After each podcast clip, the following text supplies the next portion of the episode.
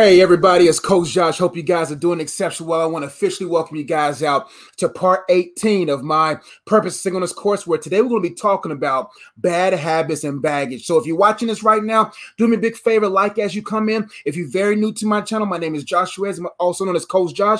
If this is something that you see that aids your walk with God, that helps you navigate life, make sure you subscribe, hit the bell out of good stuff. But for those who've been subscribed for a mighty long time, or just a few days ago, I want to welcome you. Thank you so much for joining and being a part of here of my online community here.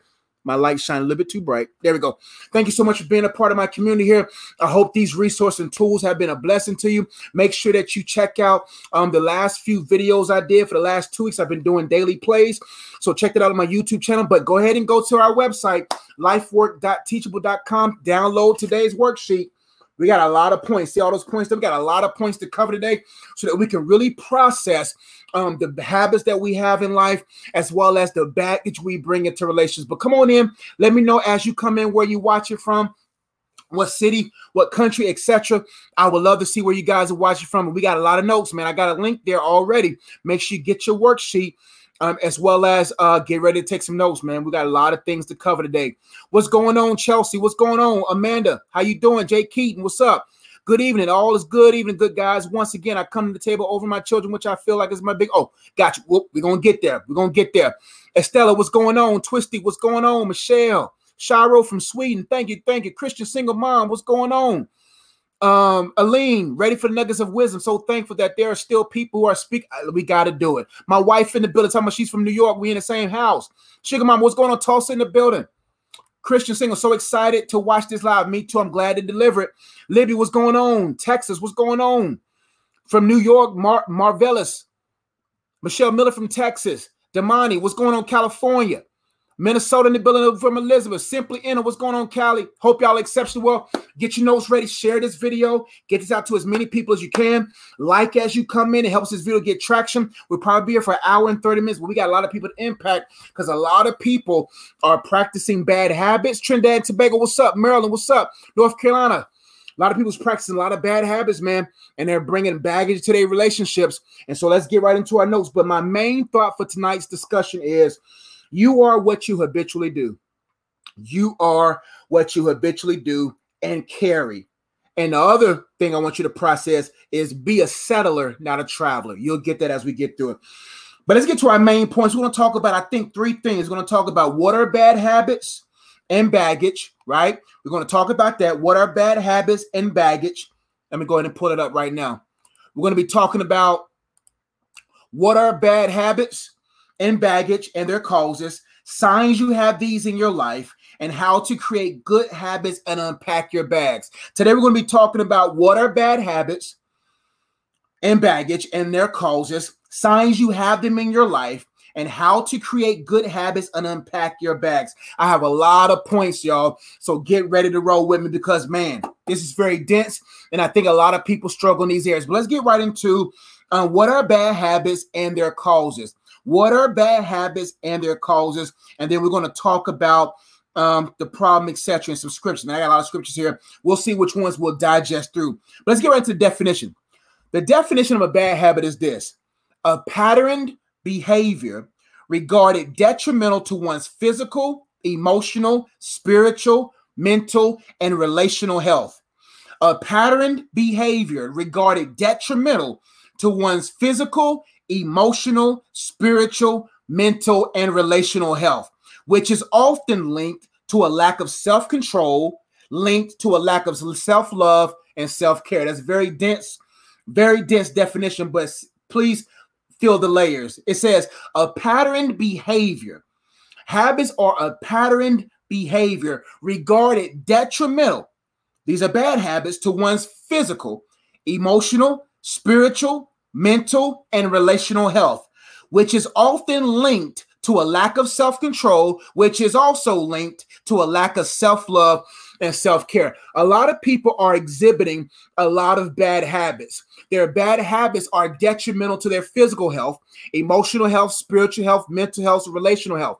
These habits, and I have a definition for habits. If you kind of look at the word, if you separate ha and bits or ha and bits, habits, your habits are bits, little bits that contributes to a big happening.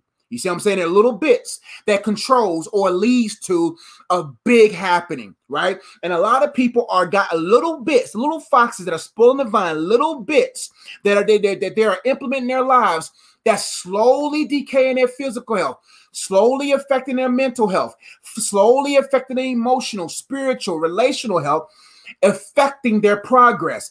A lot of people are not taking the necessary time to audit their habits because you are who you you are what you habitually do. If you look at your habits you can see your life. If you go all the way down to the details you'll see whether or not if you're growing or not growing it says a pattern behavior meaning habits are the things that you do over and over and over and over and over again.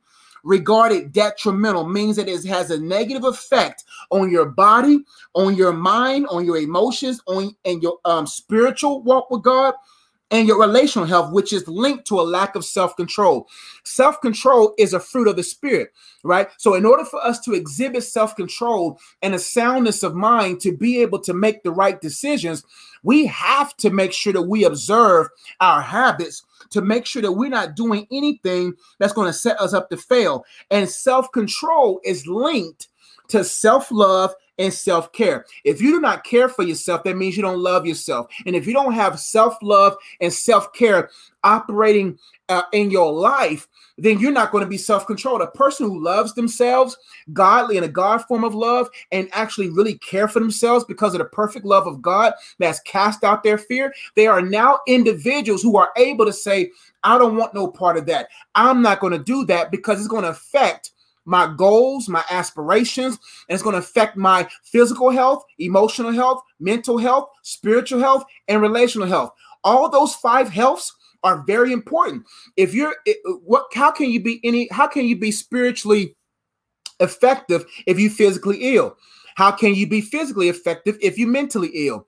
How can you be physically effective if you're emotionally ill? How can you really do the things of God if you have bad relationships? All five of those areas must be healthy, and they're only healthy through the help of the Holy Ghost. Let's keep going. Baggage. Look at the definition of baggage. A baggage is a collection of issues. Baggage is a collection of issues based on undealt with memories and experiences that any person has when entering a relationship or a partnership. A baggage is a collection of issues a collection of issues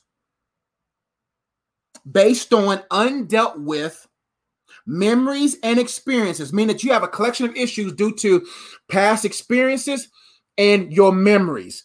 It's crazy how many of us are collecting throughout life, collecting things that are not going to benefit your life. It, I don't care what happened to you in 95, 97, if you're young, 2012. I don't I don't care what happened to you yesterday. Be very careful what you collect because if you keep collecting those different things then you're gonna you're gonna have too much baggage. You're gonna have too much that's gonna get in the way of you being effective in your relationships etc so baggage is collection of issues based on undealt with. We said this many times whatever you do not address now will undress you later. You got to be man enough and woman enough through the help of the Holy Ghost to be able to address those issues, knowing that if I don't take care of these issues right now, it's going to affect me down the road. Baggage is a collection of issues, problems, uh, based on undealt with memories. Those memories are still tormenting you. Undealt with experiences, what you experienced in your formative years, in your teenage years, adolescence, etc. That any person has has when entering a relationship or partnership all of us have been guilty of having baggage because many of us have not been trained and taught on how to deal, deal with unnecessary issues. And if you don't deal with unnecessary issues, you're going to bring into a relationship, bring into a marriage, bring into a partnership baggage. And then that baggage will will will, will hinder you um, from being effective. It will hinder you from actually having what God desires for you to have. See, I don't just want to have life. I want to have it more abundantly. And if I don't audit what I've been collecting and don't do some spring cleaning with springtime now and do some spring cleaning often and just say, Have I collected anything over the last year? Have I collected anything over the last decade? Have I collected anything over the period of time? If you have collected things, you got to clear that stuff out of your heart because that baggage, that stuff that you bring into the relationship, is going to destroy it. Baggage, by definition, again, is a collection of issues based on undealt with memories and experiences that any person has when entering a relationship or partnership. Now, let's get to the problem.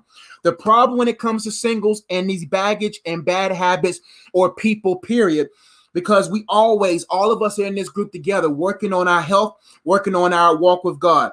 Number one problem is that many singles or people are too toxic to tie the knot. Many singles are too toxic to tie the knot. And some married people are toxic now after they done tied the knot. They practice things that will affect per proper performance. They are practicing things that will affect their proper performance. Listen to me. What you practice in your single life, hear me, you will perform in your married life. I do doesn't change anything. I do does doesn't doesn't change anything. Once you come off of that stage, whatever you came up that stage with will come with you after you walk off that stage. That's why you got to look at your life right now as a single person and say, what am I practicing?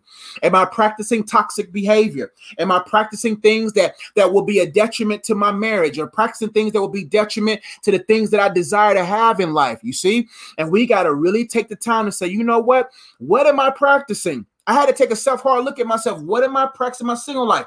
That's something I said many years ago. I was like, look, man, if we don't practice well in our single life, we won't perform well in our marriage. We won't perform well in our ministries. We won't perform well in our business. We won't be able to perform well because we're toxic and we're practicing bad habits. You are what you practice. Your performance is only at the level of your practice. If you practice poorly, you'll perform poorly. But if you say, you know what, I'm not even conditioned enough for the calling, I'm not conditioned enough to be married, I'm not conditioned for the marathon because everything that's important in life are marathons. But a lot of people are trained sprinters. If you are a trained sprinter, you're not going to last the marathon. But you got to train like it's a marathon because if you train like it's a marathon, you can endure the miles of marriage and the miles of marriage or the miles of ministry or the miles of business or the miles of whatever it is are the years. So if you want 40 years worth of marriage, 50 years worth of marriage, you got to train yourself to be conditioned to at least be able to run those years. And we got to be able to say, you know what? Am I practicing well? Am I conditioned for the things that I'm calling out towards God to bring and to carry into my life? Many singles are too toxic to tie the knot.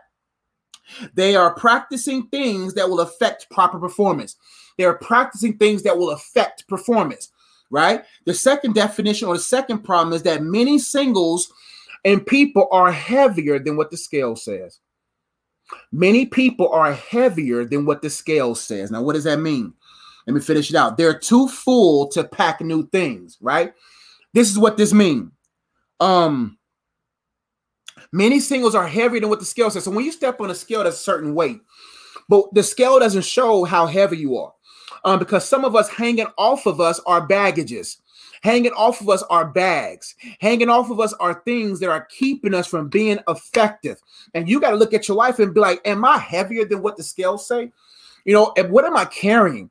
And I, the second part of that problem is that that many people are too full to pack new things.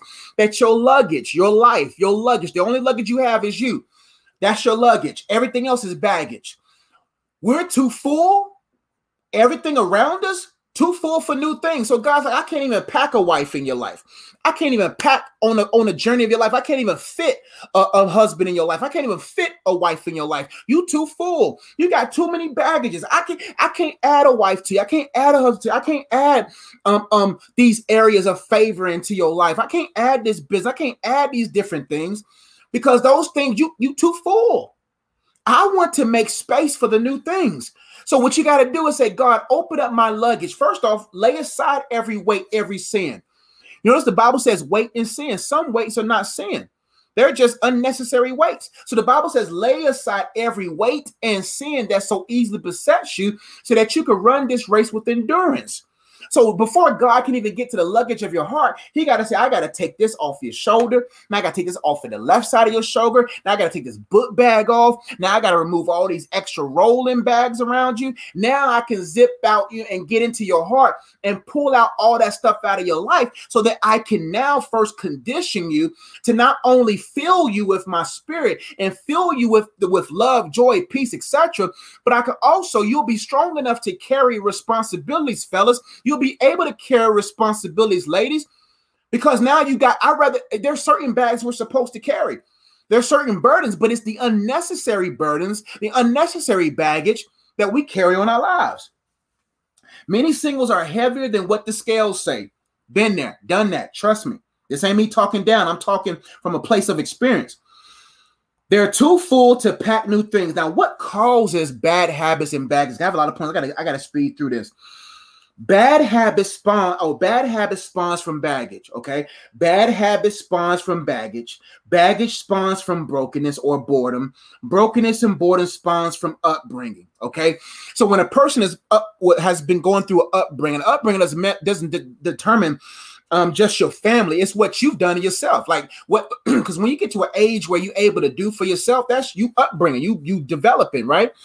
And so what happens is, due to a poor upbringing, we are either left broken or bored, broken or bored, and both to a degree. Um, we we either we had a good film say we had a good film but you just didn't you wasn't productive. Maybe didn't have any type of extracurricular activities.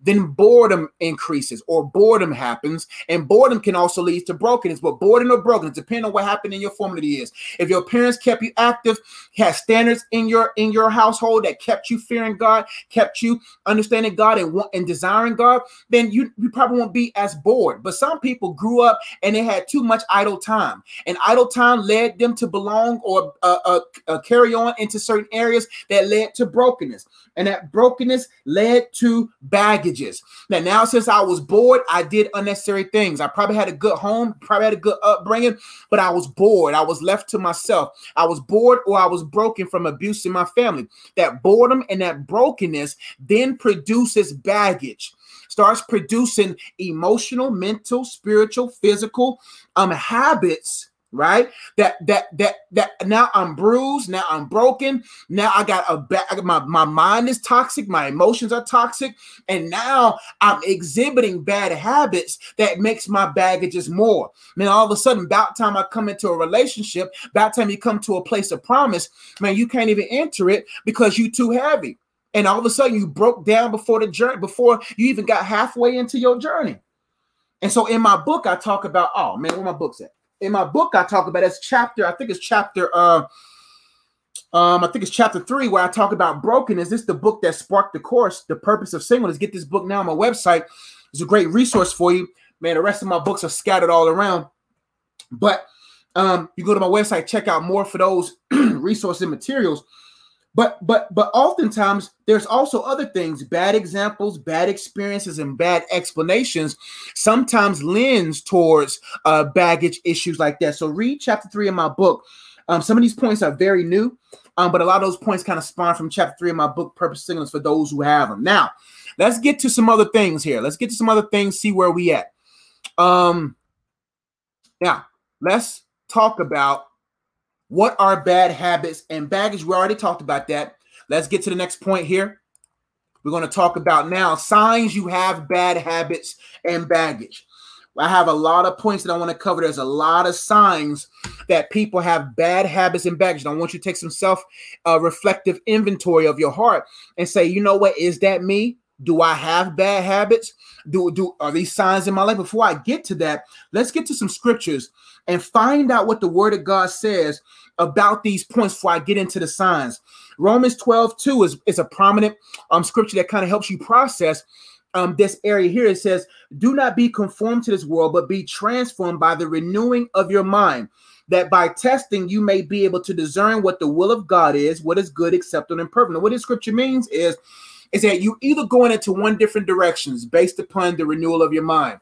The state of your mind will determine which form. Your form will either transform or conform. It just all depends on what, what direction you go as far as your mind. As a believer, we should always welcome the Holy Spirit to reveal to us areas that we have yet to give over to Him and to yet to have Him transform, um, transform our thinking. And if we do not transform our thinking, then we won't be able to know how to discern, test, and engage in life. Discernment and testing is key. This scripture is the core of the book that I'm writing right now. I, I, have different testers and how to test whether something is supposed to be or not supposed to be in your life. And oftentimes, many of us have yet to allow the Holy Spirit to put us in a place where we're able to be mature enough to discern and to test things so that we don't produce habits or occur uh, baggages because we need our minds renewed so that we can see things the way they're supposed to be seen. Because the Holy Spirit is not just here to help you see what's around you now or to see what's ahead of you. He wants to show you and help you clearly see are the things that happened in your past. Because in order for me to go forward clearly, I have to see my past clearly. I have to go all the way back to the cross to now. I have to go to the cross to now. I have to see the cross and see its pivotal effect on my life, what salvation has graced me. Now, from the cross into the to the areas of my life where I was crossed over, where I was crossed and, and affected and abused and misused, now I will be able to see through the precious spirit of God the reality of why those things happen, how God is, is using those things for my good so that I can be projected forward. That's very important. And we have to say, Holy Spirit, what areas in my life have I yet to be renewed? James 1 22 to 27 says, But be doers of the word, be doers. Don't just be hearers. We got to say, you know what? In order for me not to have bad habits or baggage in my life, I got to do something. We can't just uh, have idle time and then allow influences to force us what we what to do. We have to be intentional.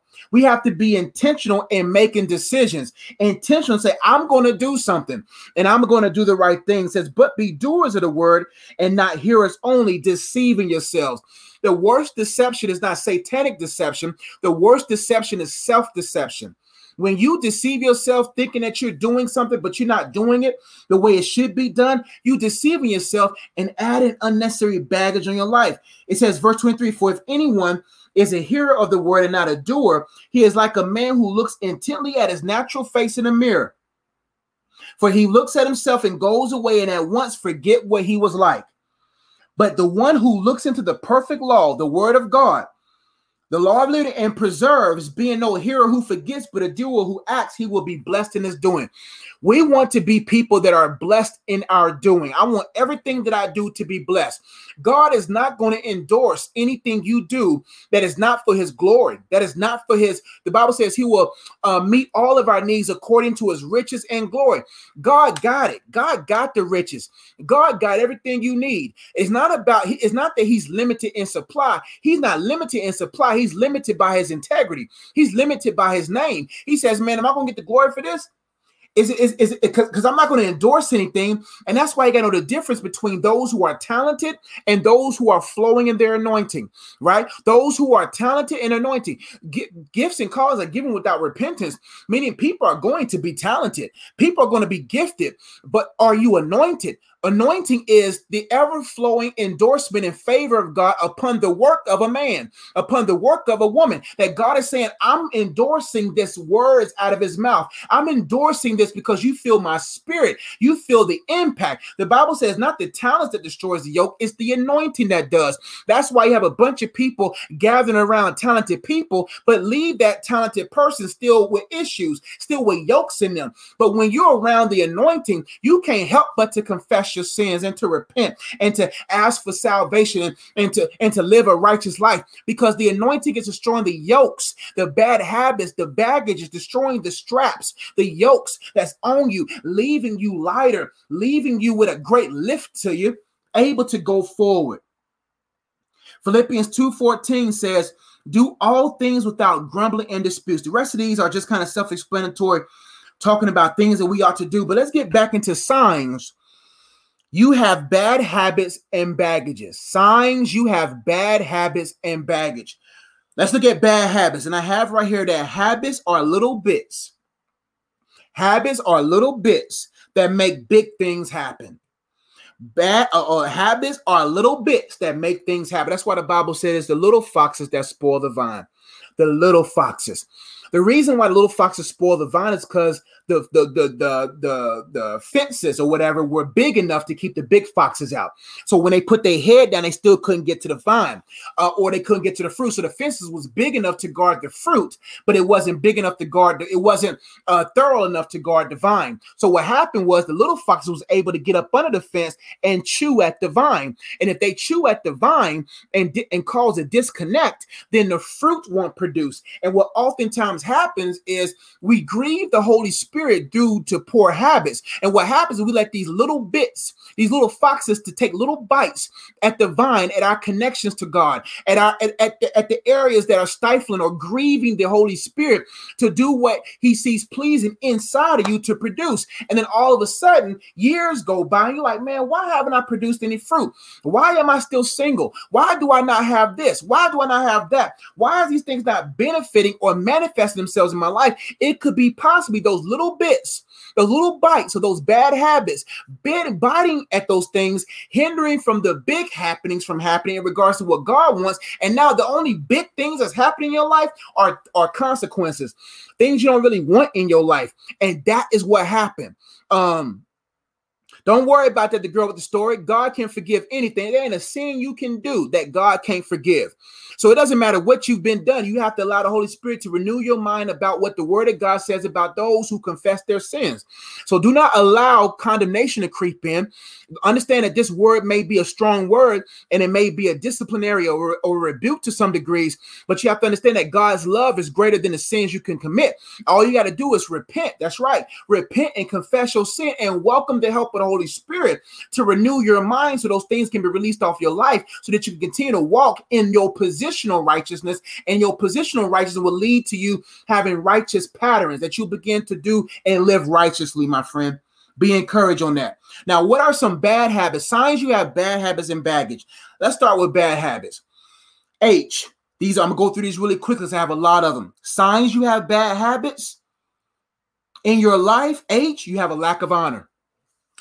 You can tell whether or not you have honor by the by the wisdom you walk in. The Bible says the fear of God is the beginning of all wisdom. Your level of honor will determine your level of help. Your level of honor will determine your level of of of of, of success.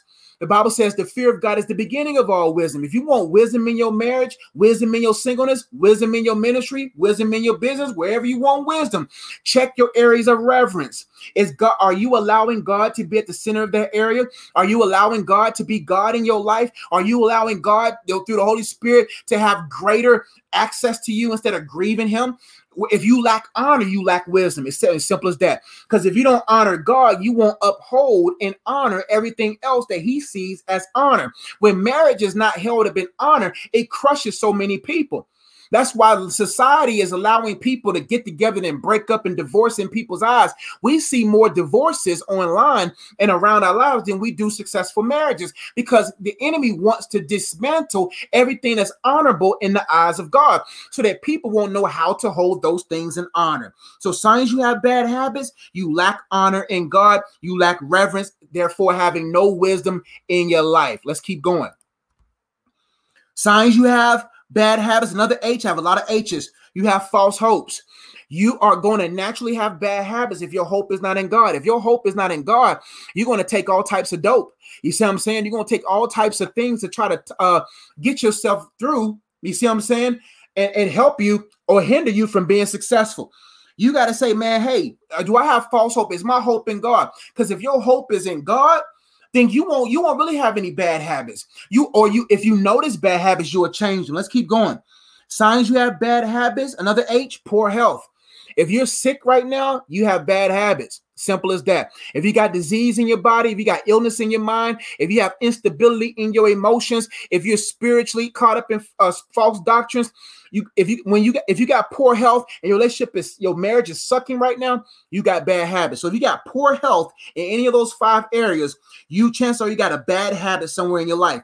Another fruit or sign that you have bad habits in your life, hastiness.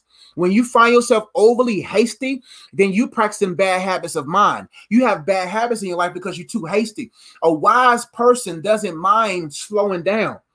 But if you hasty, you probably got bad habits somewhere like that. You overly impulsive, impatience has crept in your life. Another sign that you have bad habits, you a holder holder of feelings. You don't know how to communicate not being able to communicate your feelings clearly to the point to where another person can comprehend is a bad habit. You got to have a habit. You got to have good habits of communication. You have to have good habits of processing your feelings, fellas and women. Women and men both have to learn uh, how to process their own feelings and say, you know what? Hey, I got I can't just be always emotional. Just because you're a woman, that doesn't mean it gives you an excuse to be emotional. Just because you're a man doesn't mean you can make an excuse of not being able to communicate your emotions clearly. Both of us on both sides have to say, I'm not going to allow my emotions, I'm not going to have bad habits in my emotional realm. Another bad habit that are in a lot of people, they can't receive helpful criticism. Another bad habit, if you can't receive helpful criticism, that's a bad habit. Good, a good habit is if it's helpful, I'm, I'm gonna take it. I'm gonna receive it. I'm not going to practice the bad habit of everybody's a hater. No, no, no, no, no. There's some truth in a lot of people's criticism of you. You're not dope. You're not that perfect. You're not. You're not perfect. So I'm not perfect. So I always got to be able to say, you know what? Is there anything that I can use from this criticism? Another sign that you have a bad habit. A, any addiction. Any addiction you have in your life, sign you have bad habits. Addictions are just bad habits, and bad habits from addictions boil down to some bruisedness in your soul, some type of brokenness in your heart that you have to say, God, open this luggage, man. Get that out of me. Get that so you can make room for love. Get lust out so you can make room for love. Take out discontentment so you can put joy in. Take sadness out and give me joy. Take my take this impatience out of me and put patience in me and zip me up, God. Zip me up so I can have that in me forever.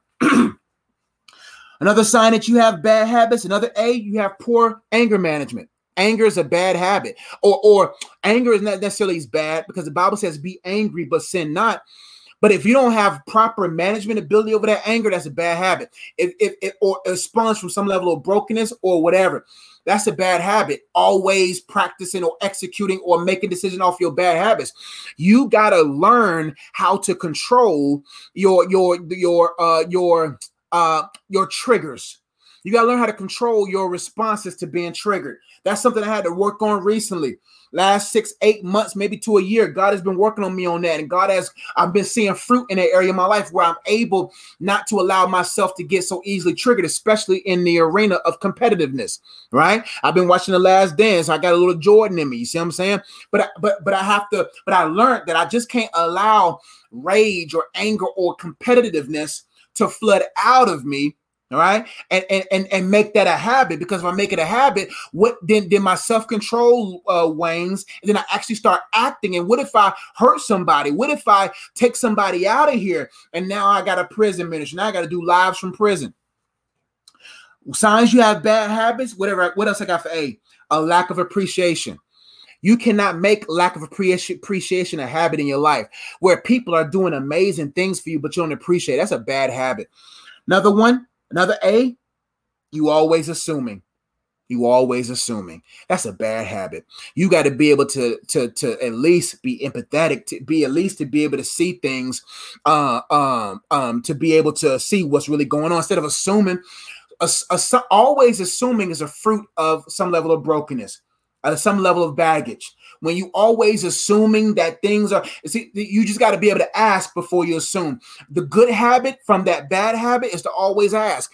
Don't assume that that's what that person did. Don't assume what that person was thinking. If that person is a loved one in your life or someone that's connected to you whether in business ministry etc ask. Don't assume.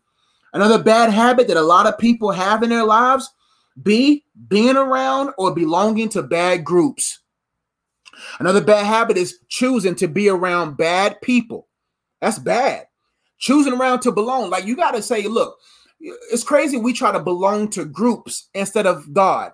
We rather belong to groups than to belong to God. See, I like right now, I don't need no groups. I appreciate my friends, but I don't need my friends. I want my wife. I don't need my wife. Need leads to perversion. I want a wife. You got to want a wife and want a husband, not need a husband or need a wife. Those who need those things need those things to complete them. Anything that you need to complete you outside of Christ, you are you will be putting an unnecessary burden on. So when you look into this man, you you get all these uh, issues in you, and you look into the towards this man and this woman to be completed, then you're going to create false expectations, unnecessary burdens, and weights on them because they were not built to complete you. The one God has for you was built to complement you, not complete you. Was built to complement, not complete. And when you look to be completed, by somebody, you will never find yourself whole. That's why you got to say, I'm going to belong to God and let Him patch up those wounds in those areas in my life where I'm able to stand and and and, and really uh, uh, uh, succeed in life. Another bad habit that's in a lot of people's lives, they blame. Blaming is a bad habit. You got to stop blaming other people and look and take self self assess. See, I can't blame everybody. I can't make decisions today and then get the consequence of that decision. And then I, I don't, I'm not culpable of that. I blame my mom. I blame my dad. I blame this person. I blame that person. I blame everybody but myself. The first person, the, the number one person that caused you the most pain in life is you. The most person that caused uh, pain in my life, me. I'm the one that caused the most pain in my life. The moment that you are, are mature enough to say it was me.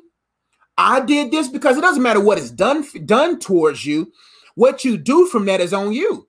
After the act of abuse, after the act of misuse, after the act of whatever, you got to go to God. And I, I know it's difficult because many people ain't used to this uh, a level of assessment. But then it's because any actions you do from a previous action against you, that's on you.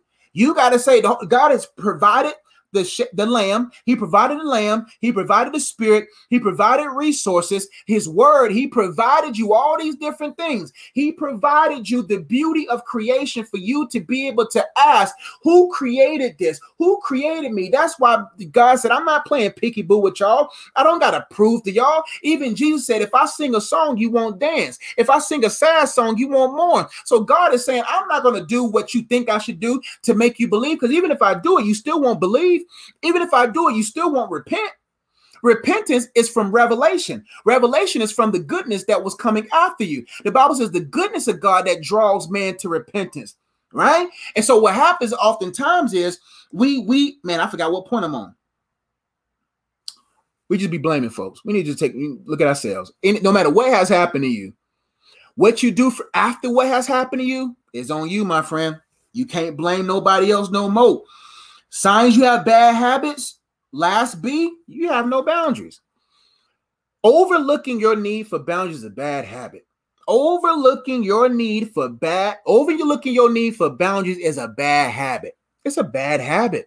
You got you got to look at your life and be like, you know what? I got to start setting some boundaries. I'm dating the same jokers over and over again. I'm I'm dating the same women over and over again. I'm dating the same men over. I'm doing the same thing over and over again. I'm giving access to people who don't deserve my time, my energy over and over again.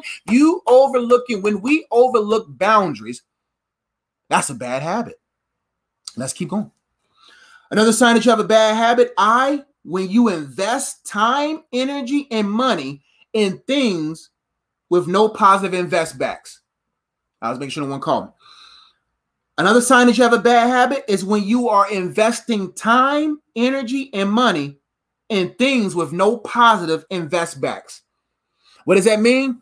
A bad habit is investing in this relationship and is unhealthy investing in this person and you know they are not mature, investing in this way of life and you know it's not benefiting you any kind of way. You got to stop investing in those things.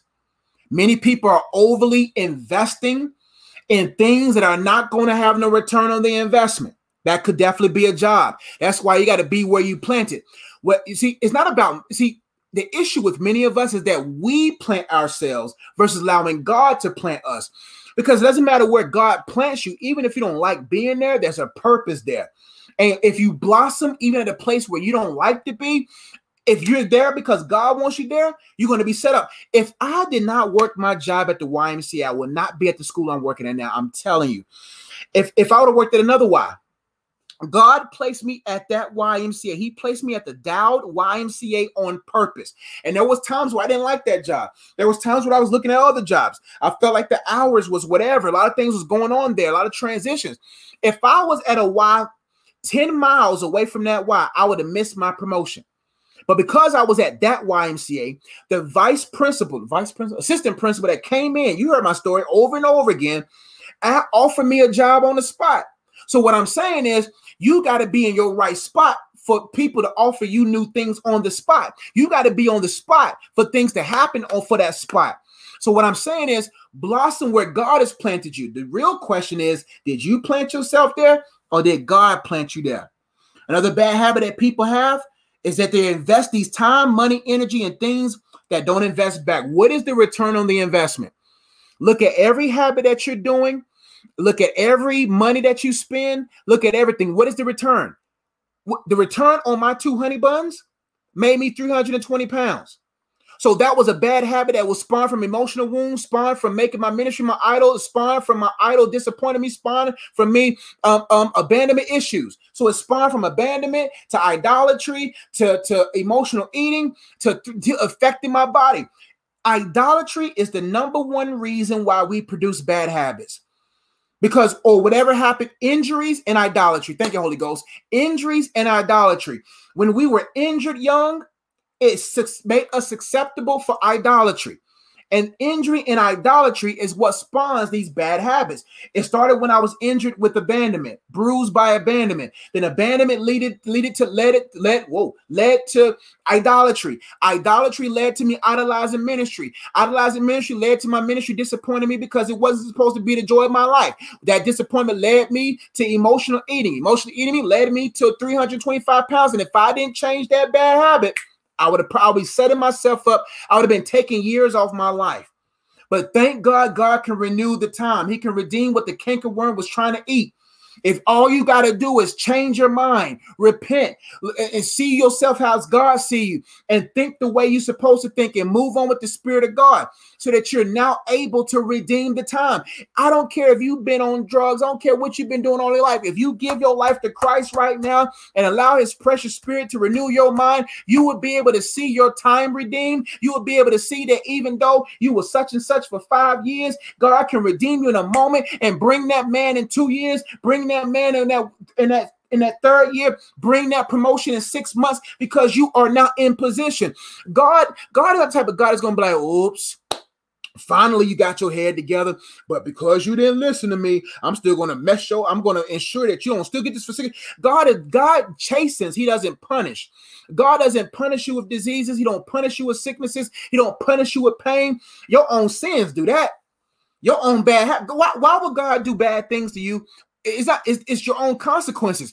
But if you renew your mind and you repent and turn your back to that old way of life because of the revelation through the precious spirit of god and you start reaching towards the mark of the high calling and you start looking to the hills from which come your help your help come from the lord. When you start doing that things start expediting in your favor. I'm a witness. Things started working quicker when I got in my position in Christ. When I began to see life the way it was supposed to be seen, things began to work. Another sign that you have a bad habit, T, poor thinking and poor talking patterns.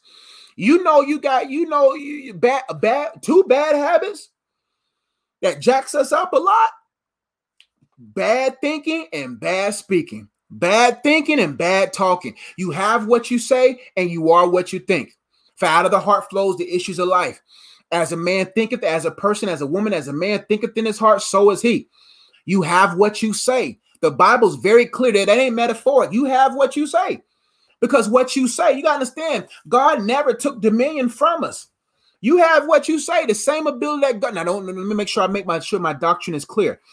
We're not sitting there saying that you be like, that's my car, that's my car, that's my car, that's my way. We talk about in accordance to God's will when you when you delight in the lord and you begin to speak the desires from your delight in god then you begin to have in that realm you got to get out of your lane of of naming and claiming and getting into what he has already spoken when you get in alignment with when it with, when you get in alignment with what god has already spoken and you begin to speak what he has spoken you will begin to have what you have what he has spoken and, and that you have aligned yourself into that's what I'm saying theologically. I don't. I'm gonna stop there because I don't want to mess nobody up. But you got to change your own thinking patterns. I, I know, Kia, we are all guilty of that. But the Bible says, "Cast down vain imaginations and every thought that so easily beset." Hold on. Let me look the scripture up. We're going this is a good teaching moment. Let's find that scripture. Um this is an area that I think a lot of us struggle with. I'm gonna look it up right now. Oh, we can have a teaching moment here. All right, let's find the scripture real quickly. Uh, here we go. All right, let me stop sharing this. All right, give me one second, y'all. All right. Here we go. Let's make that bigger. All right, let's see what the word of God says. Second Corinthians 10 5. Hold on, let me find let me get let me get the right one. Let me get the one I want. Oh, wrong one, y'all. Give me one second. So basically, what I'm trying to get you to understand is that we have the power to cast down um, these vain imaginations. We have that power. We have it through Christ to be able to say, you know what? I'm going to cast down these vain imaginations because negative thinking, man, is probably the number one thing that traps a lot of folks. It really traps a lot of folks. It says, We destroy arguments and every lofty opinion raised against the knowledge of God and take every thought to every thought captive to obey Christ. That's very important. We do, let me make sure I get the whole scripture. Let me get the whole text so we can really see what's going on here. There we go. There we go. That's what I want. That's what I want. That's what I want. That's what I want. This is a Bible study here, so we're going to get into the word. We're going to get into it so we can help our sister out. Second Corinthians 10 3 through 5 says, For though we walk in the flesh, we are not waging war according to the flesh. For though we walk in the flesh, we are not waging war according to the flesh. For the weapons of our warfare are not of the flesh, but have divine power to destroy strongholds. All of us, if not all, all of us have either dealt with or are dealing with strongholds in our lives. Strongholds are those things that that got a hold on us. That that incident happened in 95, that incident happened in 2005 still has a stronghold. You no matter how far you want to press, that thing is still holding you back. Warfare of our flesh, but have divine power to destroying strongholds. The only way we are set free into liberty to do what the Holy Spirit wants us to do, he ha- we have to allow him to uproot those strongholds. In my book, I don't even know what my book said. Here they go. Give me one second. Let's get my books here. This book right here that I wrote uh, maybe two years ago, The Purpose of Freedom, talks about strongholds and soul ties and how to break them. But let's get right to the text. It says, We destroy arguments, we cast down vain imaginations, or we destroy arguments and every lofty opinion. The devil loves to argue and he loves to toss his arguments high. But you have to you have to know the most high not to entertain his lofty opinions. But see, you got to know you got to know God. If you don't know God, if you don't have the knowledge of God, the knowledge of His attributes, knowledge of His will, the knowledge of life, if you don't have that knowledge, you're to entertain His lofty opinion because He knows most people don't know God enough. He knows that most people are not aware of how to walk this life in righteousness and to walk this life in dominance. So what he does is all he got. Some of us he ain't even tossing it too high because we don't even know that much of God. For most of us, he's just like, there you go, she gonna fall for that. I just got to toss this a little bit. He'll fall for that. You see what I'm saying? But but but but you got to say, I'm going to always climb in my understanding of God. I'm always going to seek the things of God. So if you struggle in an area in thought form, go to the Word of God. Go to openbible.info. So no matter what it is you're struggling with, let's let's let's let's do a open let's do a lesson right here. Open Bible. Uh, let's go like right here for worry. Go to openbible.info and type in right here whatever you need. And it's got scriptures on worry. Do not be anxious about nothing. First Peter 5 7, casting all your anxieties on him and begin to meditate on these scriptures. Hope that helped, my friend. I what I felt led I had to do that. I had to do that for my friend there. All right, let me make sure I get my share screen up for the rest of my notes.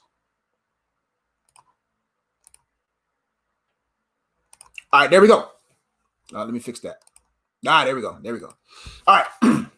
Another sign that you have oh bad talking habits too. You may got to change the way you talk, man. That's power in your words, man. Life and death is in the power. The Bible says there's power. You're so welcome. The Bible says there's power in the tongue. That's why, man, he says, man, all the word of God says we will be judged for every idle word we speak. That's let me find it. I mean, let me find it. I, I don't want to. I'm. A, it's a Bible study. We will be judged by our words. Words. Let's make sure. let's make sure I got it right here. Let's see here. Ah, uh, uh, scriptures on. Let's let's go to the scriptures. Scriptures on idle words. Make sure I share the screen right here, so we can be on the same page, y'all.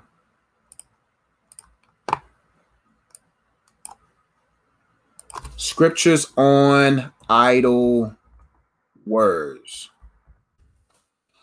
To the word of God says, openbible.info. Oh, there we go. I hope y'all see it. Oh, let's let's make it let's make it plain for you. There we go. It says, Jesus talking, I tell you, on the day of judgment, people will give account for every careless word they speak. For by the words you will, for by your words you will be justified, and by your words you will be condemned. I tell you on the day of judgment, people will give account for every careless or idle word they speak. I'm telling you, God cares about words because of the power in the words. The power of our words will either cause us a harm or it's going to, or it's going to cause us help. It's either going to cause harm to some. Do you know how many people's idle words hurt have hurt so many people? How many people right now are still hurt from your mom's idle words? Still hurt from your dad's careless words? That's why God is like, man, if you, yes or no, keep it keep it short, keep it simple, keep it specific, and keep it spirit filled. Let's keep going. Signs you have bad habits. Last, last but not least, two S's. Stressing is a bad habit. Stressing is a bad habit. Stressing will, man, man, man. Stressing will wear you out. Stressing will will take you out. You know what I'm saying? One thing I was guilty of, was one of my worst habits I've ever had stressing over stupid stuff. Man, worrying and stressing, man, man, I'm telling you, it, it, it, it's embarrassing because God's to he's to perform His word. He's going he's to stick to His word to His performance. He's to His word is to perform. His word is to handle what it does. And some of us we're to be too worn out to enjoy what He brings out. So you got to make sure that you're not stressing. Stressing is a bad habit. Yes, that's right. Simply enough, stressing is horrible. That's right, Captain Garcia. Words have power man, you got to say, I'm not stressing about this. Trusting God, putting trust, uh, uh, practicing trusting God is a good habit. And a good habit that you could do for stressing is say, you know what? I'm gonna put, I'm, a, I'm not gonna put God to the test. I'm just gonna, I'm gonna see God's best. And what happens? The reason why we stress because we put it in our control. You, you are not strong enough. You're not able enough um to to bring out to life and we stress because we want it we want what we want right now last but not least uh, uh, one of the top bad habits that people have they're slow mean, I just talking about slow up here. That's a bad habit too, just not computing. I mean, you just and computing in all cylinders. Procrastinating, slow. That's a bad habit. Man, you better get to work, man. You better you better get it done. That's one thing about me. I, I listen. I get it done for God. I only, only got one life. I get it done. Don't be slow. Being slow, procrastinate, that's a bad habit that boils down to a level of inadequacy or insecurities. Now, signs you have baggage. We talked about signs you have bad habits. Now we're going to talk about signs you have baggage. Number one baggage is you are a comparer.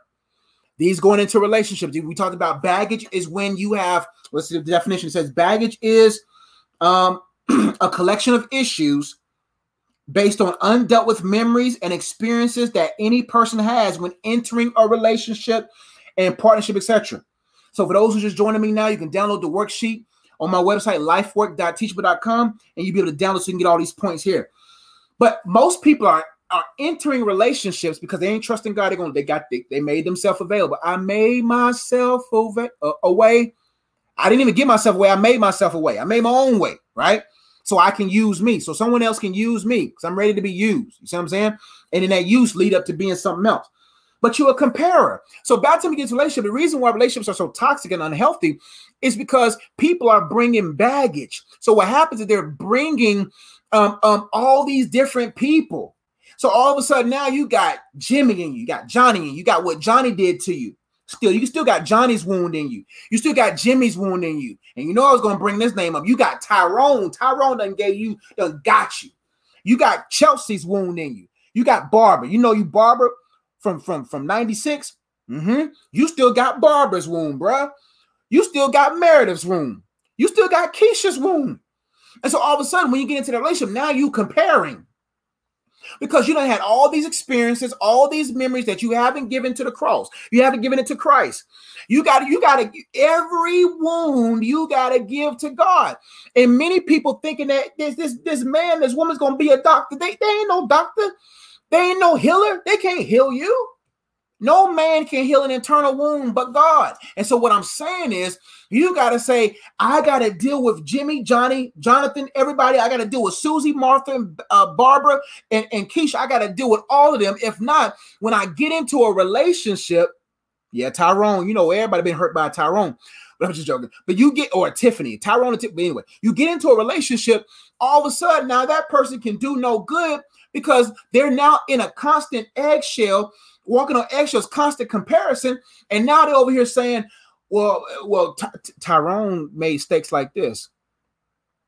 You know, Keisha did it like this. You know, why why you don't want to do it like her? Who, do it like what? Now you putting all this unnecessary pressure on this person to perform like their performance, right? Or you constantly comparing. They ain't even doing nothing compared to what Tyrone used to do. But just one little hint, just because he blew his nose, like Tyrone blew his nose, now you now you causing unnecessary drama just because she she says something similar to what Keisha said, and she all she was doing was encouraging, but because she sound like Keisha, now you now you upset. That's bad baggage. We gotta break that soul tie. You're right, and we're gonna talk about that later on this course. But there's a lot of people who are comparing, and that shows you got baggage. If you're in a relationship right now, and you constantly comparing people. The only person you should be comparing this person to is Christ.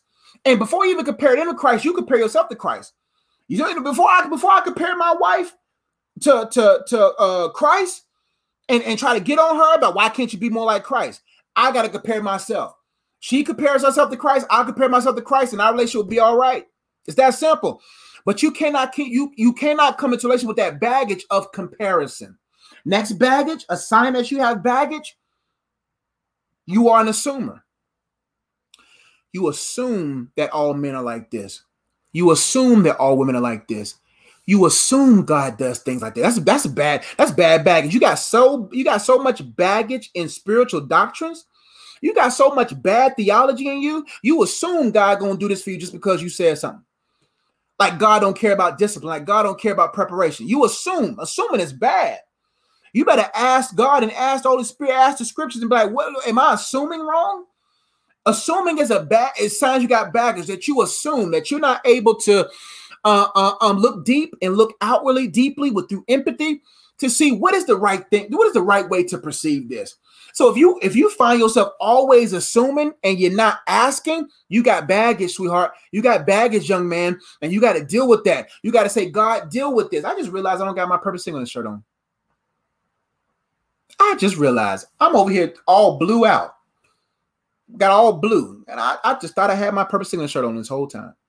Well, you see, you see the uh, ah, you can't see you what? Ah, forget it. You see it over here. Anyway, what was name? You assuming, man. You got to be able to say, you know what? I'm going to ask and not assume. A great habit is having the the strength and the character and the maturity. Say, you know what? What did you mean by this? Spirit, I know, I know. What do you mean by this? What did you mean by that comment? Because if you don't deal with that now, you're going to assume the tone. You're going to assume certain things, and you're going to be like, you know what, man? Is she really? Did she really mean it that way? No, you got to ask. Stop being a. Let me stop. Stop being immature and ask. And stop being an assumer. Let's keep going. Another sign that you have baggage, you're an overreactor. You overreact to little things. You given this man done this man barely did the man the man left the man left a cup on the counter and you charged him with a felony. You charged him with a max. You gave him maximum punishment. What happens is that person gonna be like, man, I can't do. You overreact over little things. Man, people be overreacting over little things, and you giving and you having that person feel like they received maximum punishment for a little thing. You see what I'm saying? You God bless you, so welcome. So what happens is they did something so small, but because Tyrone, you know, we talk, we Tyrone is the man of the hour. Because Tyrone did this, the, just because Tyrone, because what happened was Tyrone used to leave the cup on the counter too. Tyrone used to leave the cup on the counter. Tyrone used to chew with his mouth open, right? And, and all of a sudden, now because he chewed with his mouth open, you think he's gonna do the big thing Tyrone did. Now you overreact. Now I'm done with you because look at you. You do this and do you overreacting over little stuff. Nobody wants to be with nobody who feel like they're going to jail for 20 years for something that for something that even warrant any any punishment at all. Man, you got baggage if you overreacting, man.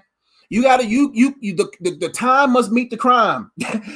what I'm saying is the time must match the crime. If the person barely did anything, that's gonna make a person be like, person gonna be like, I wish I cheated on you. If I would have cheated on you, at least I, I got the same punishment for for misunderstanding what you said or doing something, whatever. I got the same punishment as if I cheated on you.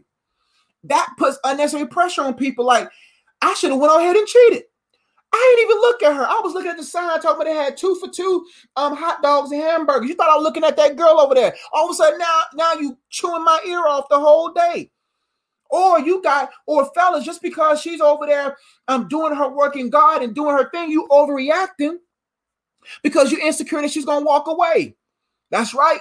Constantly walking on eggshells because they don't know how you're gonna react. That crime must meet the time, match the time. And most of these people ain't doing no crime. They're humans. Humans are going to make mistakes. And if you don't have grace for people's mistakes, that person's heart not going to be with you. I'm telling you, there's a lot of men, a lot of women who are married and do marital duties, but their hearts are not with that person. I'm telling you. So what I'm, I'm advising you to do is stop overreacting. Stop overreacting. Another sign that you have baggage, you're just a selfish person, man. You're selfish. You've been you've been fed your whole life. You've been taken care of your whole life. You don't know how to you don't know how to serve nobody. You selfish. You only fish for yourself. That's baggage. That, that's bad upbringing. That's just bad. I'm hurt, so I'm gonna look out for me. Nobody wants to be in a relationship with someone that's looking out for them always. You see what I'm saying? And what what happens to most relationships is that because because um they've been hurt so much, I got to look out for me at all costs. And they're scared to trust again. They're scared to serve somebody because if I serve you and I become vulnerable, if I become, that's why, man, you, that's why you only settle down with the one that God sent you way. Because, because it's, because if that person submit to God, you can be vulnerable. You could be vulnerable with them. But if you, if you can't be vulnerable at all, you're going to be selfish. You're going to be like, nope, nope, nope. I'm going to go take care of myself. I'm going to look out for me because I don't trust you. Let's keep going. Signs that you have baggage. You are unstable and unpredictable. That goes overreacting. You are unstable and unpredictable. I don't know. You don't know what you're to get. Nope. Some people are singing right now because God's like, man, this person trying to do ministry for me. This person trying to do big things for me. They don't got time for your instability. They don't got time for you being unpredictable. I'm very predictable. We're supposed to be predictable. It's, it's that simple. When it comes to relationships, we're supposed to be predictable. We because I don't. If I'm unpredictable and I'm always bringing this instability, like we said before, that person's walking on eggshells. You got to be predictable. My wife know I'm predictable. She knows when I want pancakes. She just knows. She just see the look in my eye. She's like, oh, he want pancakes today. She know, oh, he wants just omelets today. You know what I'm saying? I'm predictable. But when we get so caught up in, well, I'm unstable, and that person has been the same plain Jane the whole time. He's been the same Sam the whole time. And you just, ah, he's too boring. No, you just too crazy. Oh, she just boring. No, you crazy. You, you just crazy. You, you, you, something wrong with the inside. We ain't supposed to be. Uh, that's why a lot of people dated wild and bad people back when they was young because you got a good guy I'm just about my good, following the good things of God. I'm just doing things the right way. That's too boring. Since you unstable, you want them to be unstable to make it to make it interesting. Mm-mm-mm. You don't got time for interesting. Interest gonna make, make get you uh, messed up. Being around someone that's interesting. What I mean by interesting, being with someone that's unpredictable too, just as unstable as you. I want something exciting. And then you want to talk about 28, 27 years old. You got all these, uh, let me stop. You got all these consequences in your life, and now you want a man of God. You got all these consequences. You got 14 baby mamas, and you expect her to deal with your dysfunction and their dysfunctions. So all of a sudden, now all of a sudden, you got you got all these consequences in your life from the bad dude and from the bad girl, and now you don't got 15 baby mamas expect this woman of God to want to be with you. You got 76 kids, and you expect this man to man want to be with you? Now, don't get me wrong. God can redeem it. So what I'm saying please hear me. This, is you know, there's some humor here, but it doesn't matter how many kids you may have had. God's still gonna look out for you if you get your mind right. If you start practicing the same habits. If you got three baby moms, cool. You know, but you you got to understand that's why I'm telling all young people, everybody else, God's grace God's grace will keep you. God will redeem the time if you renew, if you allow him to renew your mind. But this is a warning to everyone who don't have those kind of consequences in their life. Be smart, man. Be stable. Be secured in Christ. Because because I'm telling you, there's there's certain people that that that that that ain't going that ain't that ain't that just ain't that that just let's just keep it real. That ain't that ain't gonna want to deal with unnecessary things. Some people are grace for that and that's cool. And they probably got similar consequences. So what I mean by that, they may, you know, he got two baby moms and you got two kids, and it works. There's some people out there. I've, I've seen couples like that. That happens. So what I'm saying is God still got those if you renew your mind. Allow the Holy Spirit to renew it. But for everybody else that's that's young and ain't ain't really did nothing quite dumb yet, be smart. Signs that you have baggage I said unstable, unpredictable. You have trust issues. We talked about that. You have trust issues. Another sign that you got baggage, you paranoid. Oh, paranoid. You know what that means. Last but not least, sign that you have baggage, you are deeply insecure. If you have insecurities, man, that's baggage, man, and nobody wants to deal with. All these things and habits and baggages. Uh, for singles, I'm telling you, nobody wants to deal with those. You know what I'm saying? Nobody, it, it, don't matter how cute she is, fellas. She's not cute enough for that baggage. No matter how handsome he is, he's not handsome enough. I'm telling you, looks, looks, looks will flee. looks are beauty, looks will fleet. It will fleet. You know what I'm saying? And then all you left is stains in your sheets. that don't make no sense. But maybe it did. Now, let's get to our point how to create good habits. Thank y'all so much for watching. You got 70 people. Thank y'all so much. Those watching on Facebook, those watching on um, YouTube, those who's watching later, man. Let me know what you're getting from this. Comment below. I appreciate y'all support. How to create good habits and unpack your bags. Okay. How to create good habits and unpack your bags. Now, how to create good habits. oh, where am I at? Lord, let me get my notes. I'm about to, I'm about to speed through here. Whoops. I was about to speed all right. How to create good habits. Let's make me small. There we go. How to create good habits, man. There we go. How to create good habits. Number one, put your hope in God. If you want to start making good habits, you got to put your hope in God. I have in my notes right here that this will eliminate a lot of bad habits because you trust God. Put your hope and trust in Him. Trust that He's got your man. Trust that He's got your woman. Trust that He's got you and renewing you. Like from your vantage point, you think you're ready for relationship. From your vantage point, you think you're ready. But readiness is not based upon how much you think you're ready. Readiness is based upon how God sees you as ready. And God may even have you ready for a long time. You have been ready, like uh, uh what's John the Baptist's mom and them? Elizabeth was Elizabeth or Rebecca. I always get Liz, Lizzie and, and, and Becca mixed up. But whoever John the Baptist's mom was, she was faithful even in the midst of her barren. But her barrenness was because he God wanted John the Baptist come at a certain time. So don't get discouraged when you have been proven to be ready over a period of time. Your readiness just doesn't mean something's wrong with you per se. It could just mean wrong timing.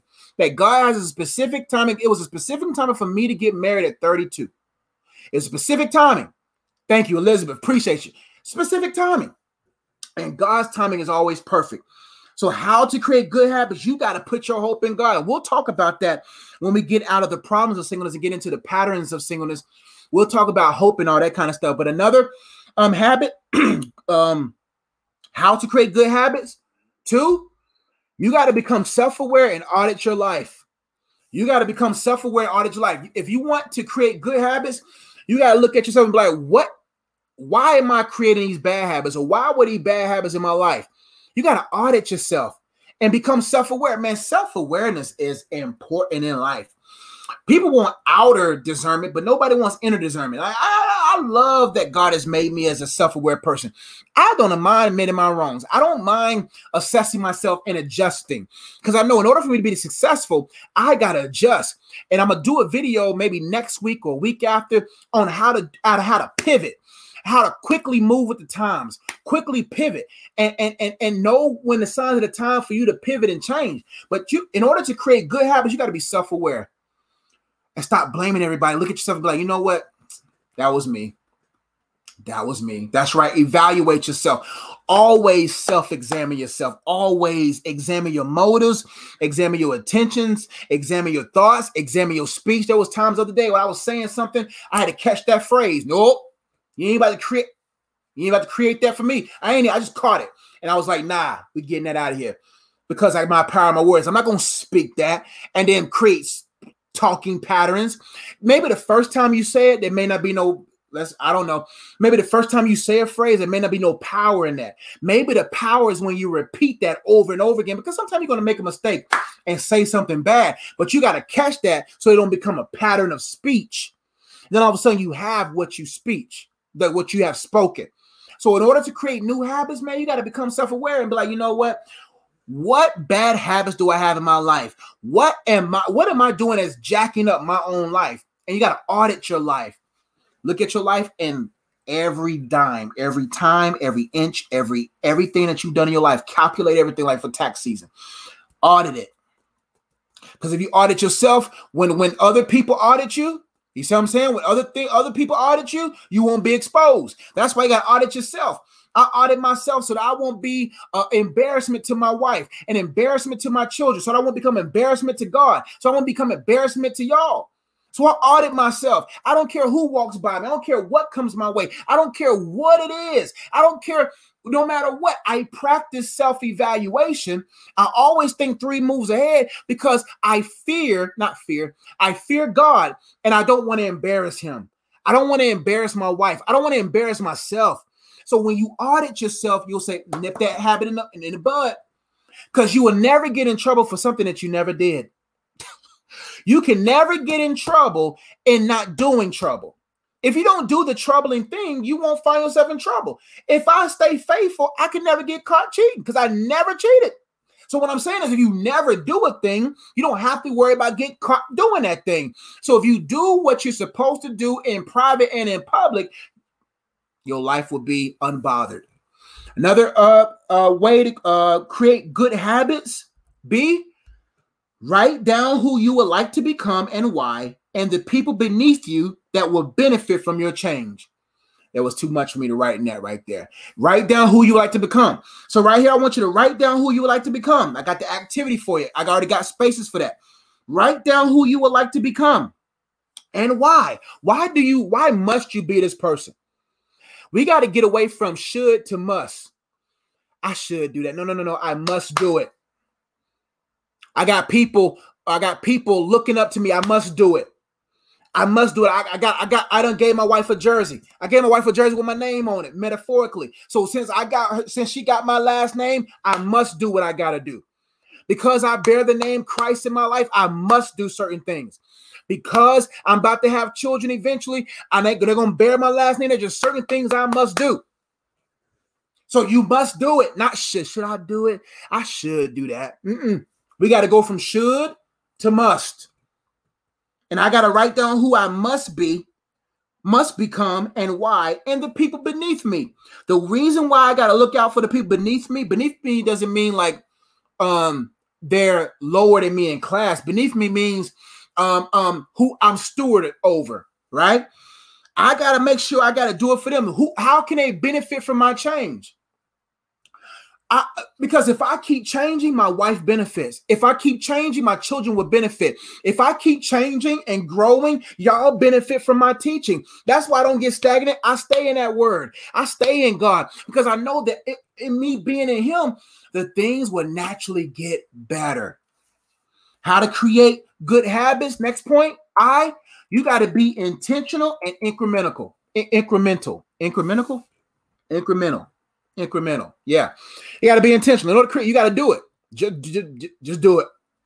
Be intentional. Nope, I'm doing it. I'm being intentional. I'm, I'm, I'm going to do this. I must do this. And be incremental with your intentional. What I mean by that, don't be going so hard, man. That's why people burn out by the third week of January from going to the gym. You go too hard. You got to say, you know what? What is my stretchable goal?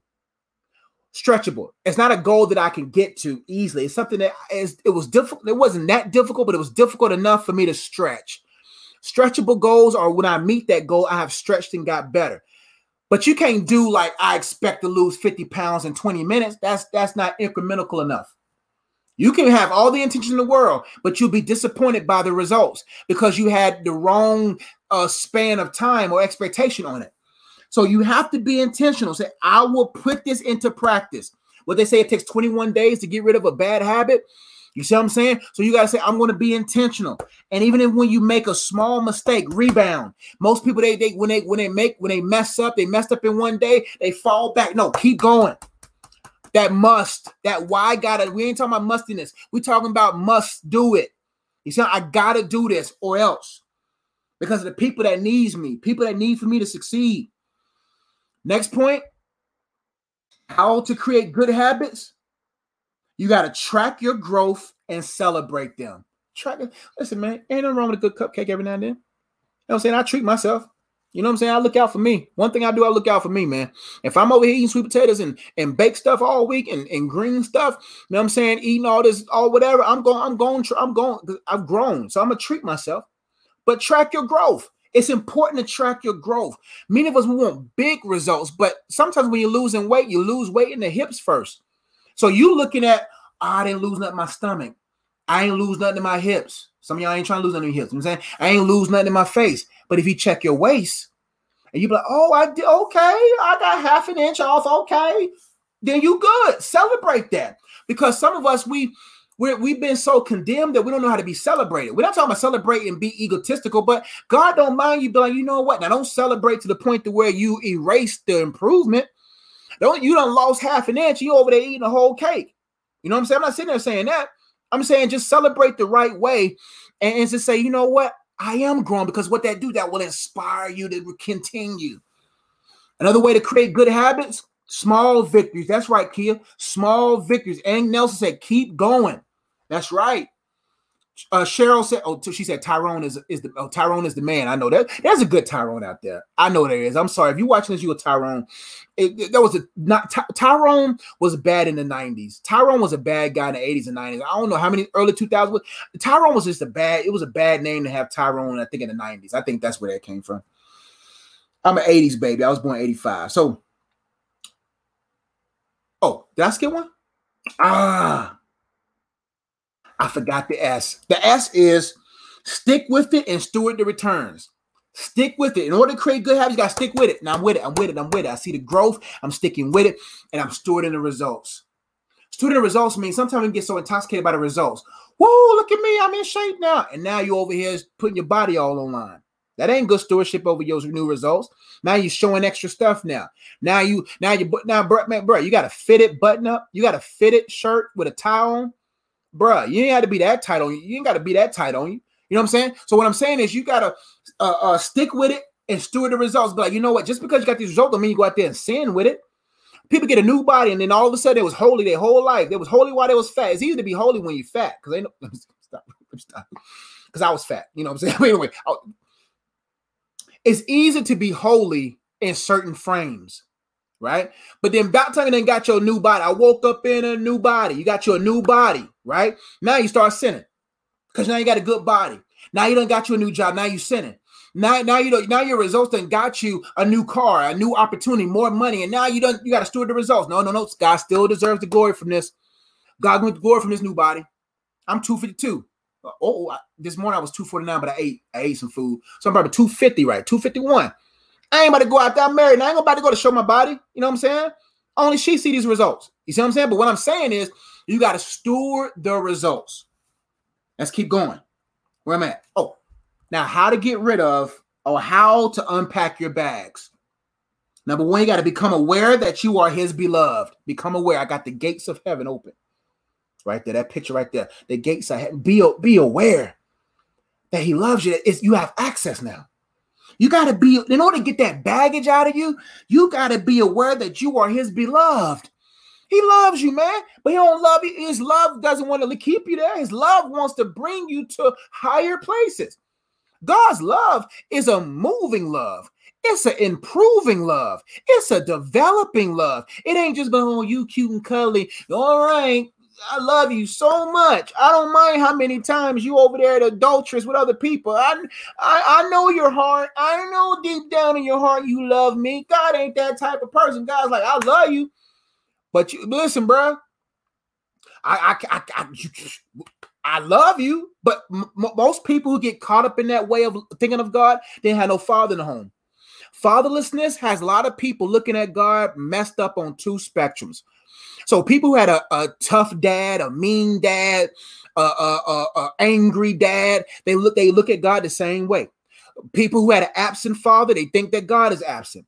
Those who grew up with fatherlessness, they believe they they, they don't like authority. so they have to make God motherly. Woo! So they make God nurturing. So since they didn't have no father in the home and all they had was a mama, now God is nurturing. So God loves everybody. God loves me, even though I'm sinning, even though I'm doing this. God loves me. No, no, no. God wouldn't chasing me. God wouldn't change me. God ain't gonna prune me. God's a loving God because you ain't had no daddy in the house to hit you upside the head and get you thinking right. And so what happens is because you didn't have no good father in the home, now you think either God's abusive and angry at you, or you think that God is absent, and even no matter how loud you cry, he doesn't hear you, or you believe because your father and your mom was over there, baby, you come you never do anything wrong. I love you. All of a sudden, now God's the same way. Now God's a goddamn mother to you. I said GOT, my apologies. He's now he's a mom to you. Now I don't know if I'm I'm in my I got the, the spirit of John the Baptist on me right now. Now you now God's a mother to you. And now that's why everybody's thinking, no, God ain't. Do you know that people right now, modern day Christianity is about to set people up into thinking that nobody goes to hell.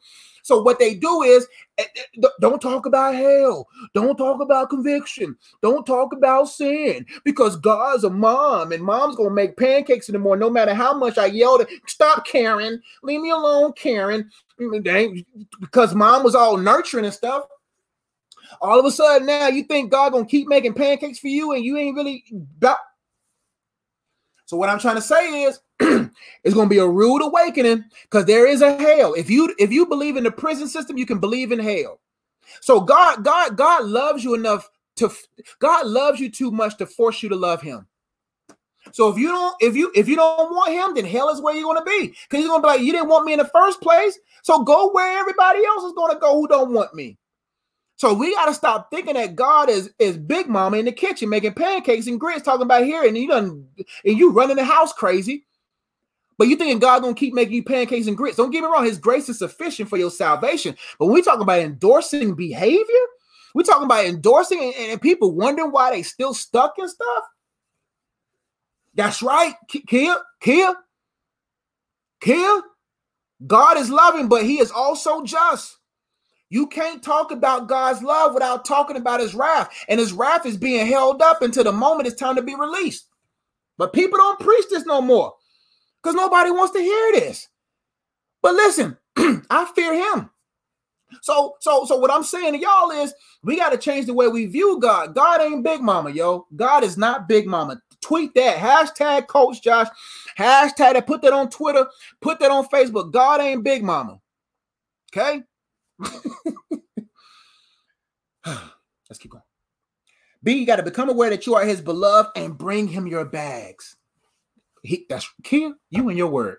Create heat for themselves. T- if you look on Instagram, just look, just look at just look at these groups of preachers. Some of so many people are so invested in these network of preachers whose father's the devil. And I must leave it right there. You'll know them by their fruit, my friends. Be become aware that you are his beloved and bring him your bags. God, here's my bags. I ain't bringing my bags in that relationship. I'm not bringing my bags in that partnership. I'm not going to bring them, these bags in my ministry, partner with this congregation, partner with these people, serving them, and I got bags. Do you know how many preachers preach hurt? I used to preach hurt and was bleeding all over the people. I'm over there preaching hurt, talk, subtweeting in my messages, talking about other people, bleeding on them, bleeding on them. I said, no, no, no. I can't, you can't preach hurt, fellas. Ladies, you can't preach hurt. You can't teach, you can't preach hurt. Heal up, man. Because yo, I can tell when the preacher's preaching hurt because I preach hurt. You see what I'm saying? So we got to get to a place where we heal up so that we don't be bleeding on the people. I'm over there bleeding on my wife, bleeding because I'm hurting. So you got to bring them your bags. Next point for time's sake. A, you got to accept responsibility for your past. Accept responsibility. Own up, man, so you can own out. Oh, own up so you can own out. I want to. What if I don't own up to my issues? How can I own land? How can I own great things that God wants me to own? Why would God give me new land, new buildings, buildings and lands and vineyards I didn't have to plant, buildings I didn't have to peel? If I if I don't own up, I gotta own up to my own issues, and so I can own out, so I can own things outside of me, right? So you gotta accept responsibility for your past and be like, yo, yes, what they did to me was bad. Yes, it happened. But everything I did from that moment of happening, that's on me. Because I allowed what happened to me to develop my habits. Now I let them things become bits, little bits that I kept doing to now make this big issue in my life. and now, if you would have dealt with it sooner, it wouldn't have been so big now. So you got to accept responsibilities. Next point. G, you got to generate through the help of the Holy Ghost good thinking patterns.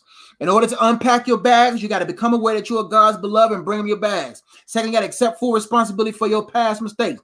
Next, you got to now generate new thinking. After you're made aware, the revelation of the Holy Spirit, revealing to you your root reasons of why you are where you are.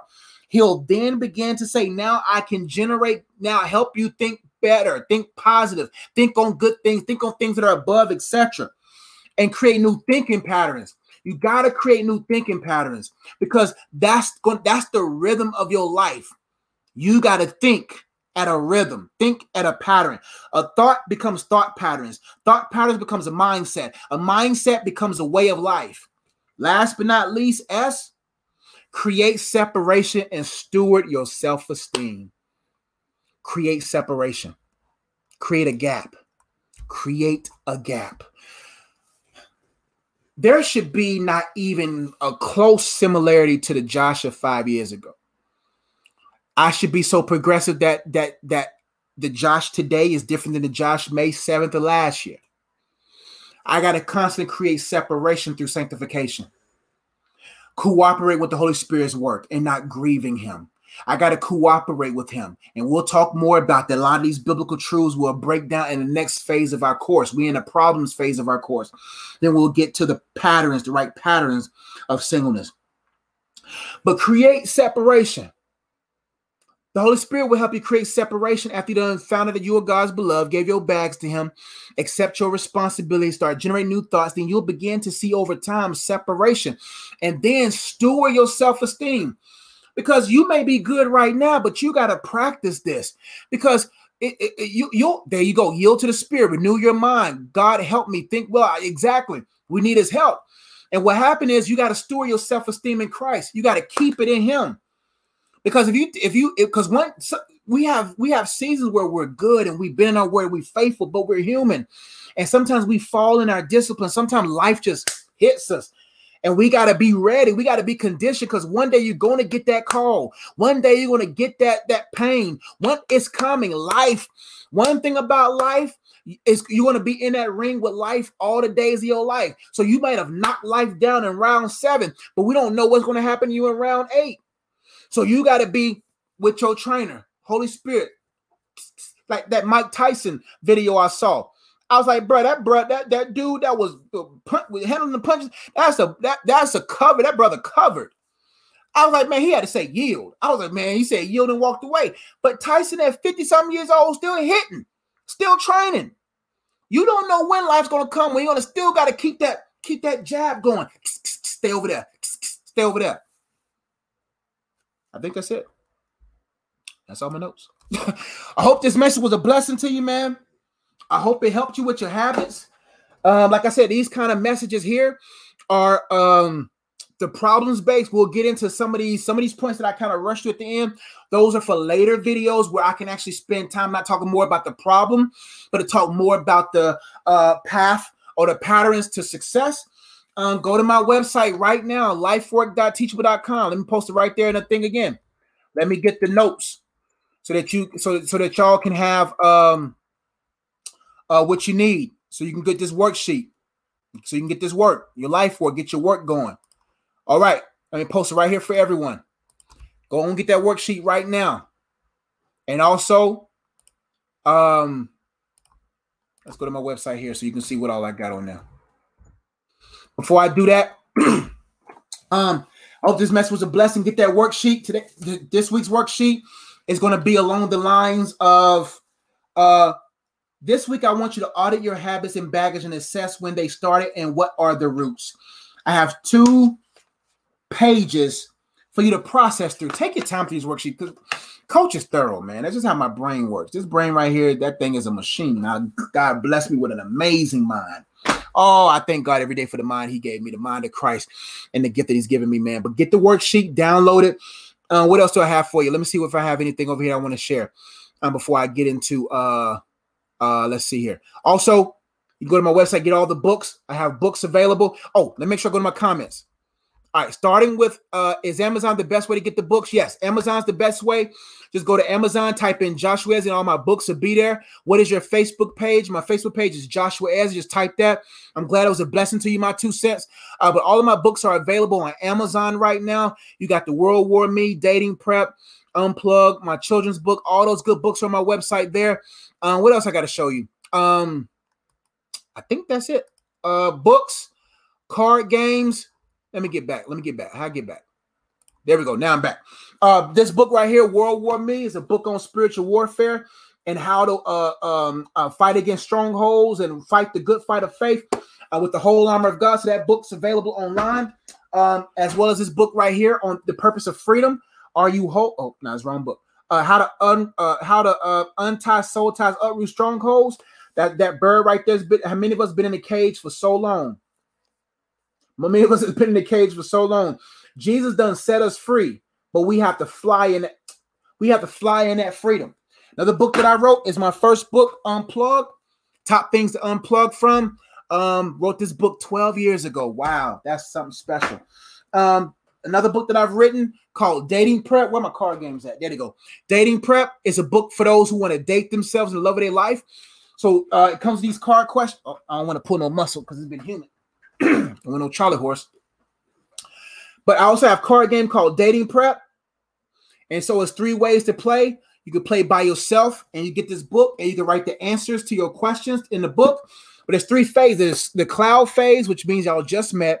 Cement phase, man, it's getting real and the corporation phase y'all engage or already married and y'all want to build an empire together corporation together but uh great questions in here all the questions in the card game are actually in the book right now i'm actually creating a game for singles right now um, I'm creating a game for singles that goes with the. I, I think I'm writing about another book. I'm, i might work. I might write a book like this for "Are You Whole or Full of Holes" for singles, so that you can really ask yourself certain questions and see where you are, assess. So I'm also write, working on that material too. Um, so get that book and get that card game. And also another card game is called Memory Muscle. One of one of my prized production produce things I produce. Memory Muscle is a fun way uh, to memorize scripture. Flashcards you can play with friends. All that stuff. All those stuff are available. Let me share the screen. Excuse me. All those things are available on my website right here. Let's get let's get that minimized. So just go to my website, go to the little thingy thingy here, and everything's at a history of uh, uh, the ministry. I've been doing this May 1st, May 1st this month. May 1st has been 12 years since I've been doing um, um, ministry of some sort. And um, this video right here uh, was my first time preaching. I was in front of 100 kids. That was the first ministry I ever did. Um, I went to the guy over this ministry at the church in Tulsa, Oklahoma. And um, I was like, I, I, feel God wants me to do this event. And we got it done, marketing, uh, promotions, everything, got it done in two weeks. And we had a hundred some kids there. And let's get some more pictures. So we had um, you know, it's just great ministry, man. And so God blessed it, and we it was just an impactful time. And uh, but that was just the history of the ministry. They go to video there. Um, let's see, our mentoring program if you want to support that, unfortunately, we haven't been able. We only had one week in our program because, of course, uh, so that's our that was our first years of kids. Um, but you can go there and learn more about our mentoring program. right there. And what else? Uh, courses, YouTube, podcast. You can go to my website and just listen to all the podcasts there. Um, for those who don't know, the Good Guys podcast, and you actually can listen all these messages on SoundCloud. Um, what else? We got a lot of things you can do. Uh, books, card games, custom coach. If you want one-on-one coach, let me know your budget. Be be patient with me because um, you know, I'm a, I'm married, I got family, and so I'm really finding my balance. But let me know what your budget is, and I'll let you know what I'm able to do. Booking whenever this quarantine's over, whatever. Also, get your worksheets there. So it's a good place just to kind of uh, learn everything that I do there. Um, but let's get into some questions. Let's get right into it. Let's see what we got. Also, before we get into that, make sure you check out some more more recent videos of mine. Well, I don't got them all up there, so don't worry about that. Let's get to the questions. All right. Uh, Jana says, yes, very grinding, life changing lessons. No quick fix. That's right. There's no quick fix in life, y'all. No quick fix. Continue to do the real life work of God. Thank you so much for that. Let God renew your mind. Thank you, Coach Josh. You're so welcome. Who's got the first question? Thank you so much, Coach. We'll do the worksheet. Thank you, Sugar Mom. All right, Jana says, yes, we'll. Oh, okay. Y'all still talking. Okay. Joshua, uh, there we go. Miss Reynolds says, I know couples must complement each other. How much room for growth does God allow when bringing people together in courting slash dating? This seems to be a season when God is bringing. Let's see what else you got. Uh oh, was that it? Broadcast interrupted. Can y'all see me? Back. Okay, we back online. Okay. All right. Good question. I know couples must complement each other. How much room for growth does God allow when bringing people together in courtship or dating? It seems to be a season where God is bringing. Great, great question. Well, basically, God has a timing for you to meet and a timing for you to get married. Right. So there was a time I met my wife, but I didn't I didn't marry my wife a year later. We didn't get married to four or some years later. Because God, even though we was ready to meet, we wasn't married, we wasn't ready to marry. Right. And so um in that buffering time of courtship that's led by God, you will begin to get to know each other. You will begin to learn each other. You'll begin to see each, see each, see yourself in light of each other. And then God will, through his sovereignty, will be able to prune you and prep you and prepare you for the moment of marriage. You see what I'm saying? Uh, yes, I think the books do ship to UK, but so this is how you assess whether or not y'all are ready to marry. Um, you know you're ready to meet when when you um are content with where you at. See, when I met my wife, I was content in my singleness. I was in the midst of my the assignment of my single. I was in the middle of God's work. It was my work, the work that God was working in me and wanted me to work and wanted me to work was already established. Um, God is not going to necessarily, I don't know, God can do anything, but it's going it's, it's, it's, it's probably, well, I, who am I to say what God can do? I'll stop there. But what I'm saying is, is that uh, um, it, if you notice that you don't really know who you are, and you realize that He don't really know who He is, and y'all want and y'all trying to figure each other out, but you haven't figured each other out individually, separately of each other, then then that could chances are that could be a counterfeit. But I think God will have you meet the person when you at least know um, the bulk of yourself, when you are even when you are in the midst of building and doing what God wants you to do. But in, in regards to marriage, um, you know that you're ready when y'all are able to complement each other in a mature way at, eh, together. And and sometimes that buffering room is kind of pruning um, certain things that may um, be the loose ends that may that could possibly, if not if overlooked, could end a marriage. Um, so if God is bringing, and you felt the season of God is bringing the one in your life, um, just make sure that you're whole by Him and continuously content in Him. And uh, uh, because even in marriage, got to be content in God. Because if you continue to make that person God to you, and and and you put unnecessary expectation in I hope I understood your question. I really do. Let me see if you added something else with that. Let me keep scrolling. Let me see. Let me see. Let me see. Okay, ordain relationships and marriages into existence. Um, God is God is who am I to say how God does things? I can only go by what I've experienced and what I've coached and seen happen in other people's lives. Um, but what I would do is keep staying content in God, keep trusting Him, and you should be good. I hope I understood your question correctly. Yes, Miss J, I do ship to the UK. Uh, okay, we back online. Thank I'm glad I'm back. Please, Mr. Ezzy, give me advice. Where's your question? Where's your question? Let me scroll up and see if you uh asked the question up here. Repost your question for me so I can get to you since you put your uh comment there. Let me see. Let me see where you at. Uh, Okay. There you go. Please, Mr. Ezzy, give me advice. All right, where you at, Arnisha? Let me find you. I can't post your question for me. I'm answering another person's question, but post your question below so I can get to you. Making everything go accordingly says, Can I have the desire to be a husband and God still call me to singleness? Um, he'll call everyone's called to singleness. Contrary to popular belief, everybody's called to singleness. Now, what does that mean? You're called to be whole. A single is a, a, a set aside individual. It's a whole thing. I'm single. I'm not. I'm, I'm. I'm in a different phase of my singleness. See, your singleness right now is a different phase. You're single, single. Like you, there's there's no single mingle. You know what I'm saying? You single, single. But when you get married, you still single. You still your own individual. And what oftentimes is people sacrifice their singleness or who they are as a person for the other person or for the marriage. So you will always be called to being whole. You're going to always be called to stay content in God, to stay single in Him. But, but to answer your question specifically, um, can I you if you have a desire to be married, God, God, God don't mind making you a husband. You just have to be a husband. Um, and you have to be it before you have it. So what you got to do is study to show yourself approved, not just with the word of God, but say, okay, I want to make sure that I'm rightly divided. I want to make sure that I'm able to exhibit these traits. I want to make sure that I'm actually able as a man to provide for myself, that I'm financially secure. Here are some things you got to think about. As a man, I want to make sure that I'm financially secure, sexually pure, mentally, emotionally stable, content in God, um, um, um, um, financially stable. I think I already said that.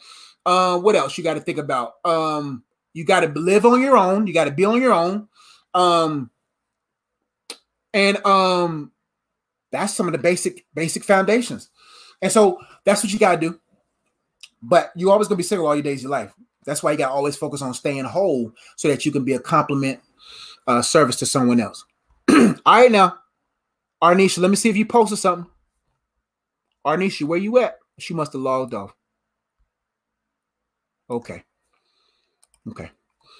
All right, Chelsea Williams says, I have a hard time receiving helpful critiques because growing up, cri- growing up, critiques were beating up on me. I understand. When someone corrects me, I feel bad and get offended. How can I accept crit- critique with with grace? Gotcha. um, hmm. This is what you do.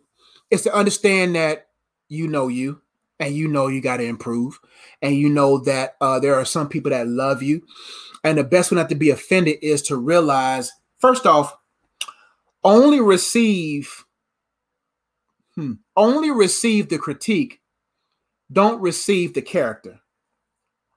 Observe the character, look beyond the character, and see the critique. What I mean by that is there's gonna be people that's gonna yell at you, there's gonna be people that's gonna be disrespectful with it.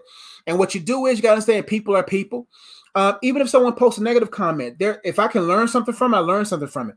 And we understand that people are people, and that you have people that love you. Um, the people that love you receive their critique, and, it, and if they if their character's off and they're coming at you a certain kind of way, have a conversation. I, I appreciate what you said, but can you say it differently? Because it offends me. We talked about is there's nothing wrong with communicating your offenses. So if it offends you and it bothers you, then if it's a person that you love and they're critiquing you and they correcting you out of love, Communicate with them. Now you got to look at yourself. Communicate with yourself. Are they really just saying this out of love and I'm just in my feels? So to help yourself, you got to go back and find a root reason of why people's critiques bother you. Find the root reason, and it's because you said in the past it kept beating up on you, but that was the past, and and you got to forgive those people. Um, um, maybe that's how their mom did it, and now grandma did it. Now mama did it. That's how granddad did it. Now daddy did it. That's what auntie did, and now cousin doing it. And so some people, if you have empathy, you'll be like, I understand what they was trying to say.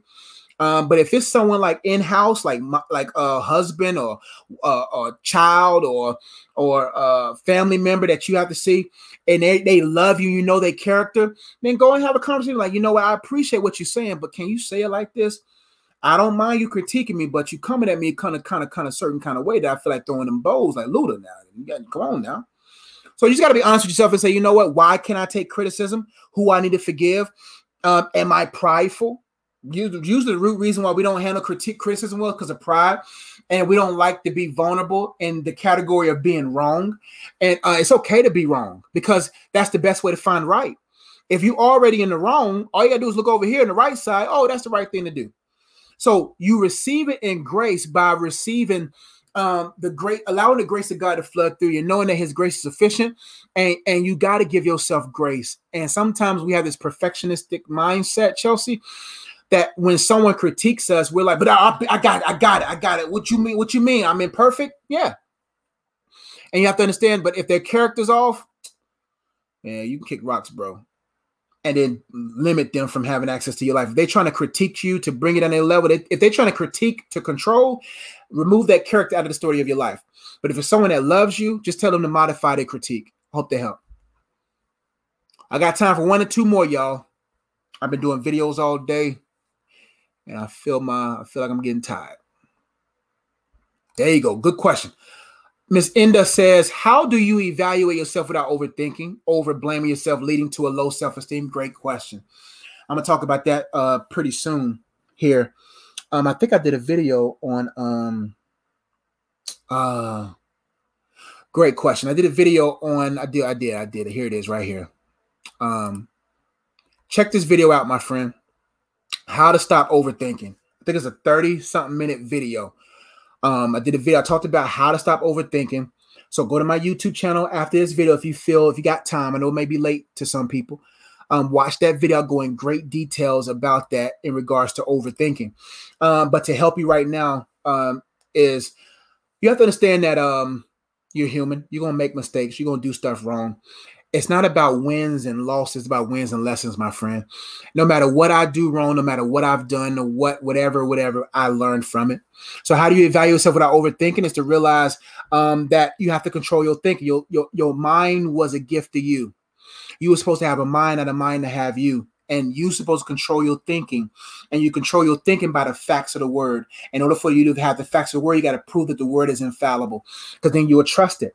Um, but if you keep blaming yourself, it's because you think that you're the that you're God. Now, I'm not saying you think that consciously, but subconsciously we do. Um, sometimes we think that um, um, uh, I'm I'm God is not God enough to help me, and I'm gonna blame myself. Now I'm I'm gonna I'm gonna I'm gonna say God, I need your help.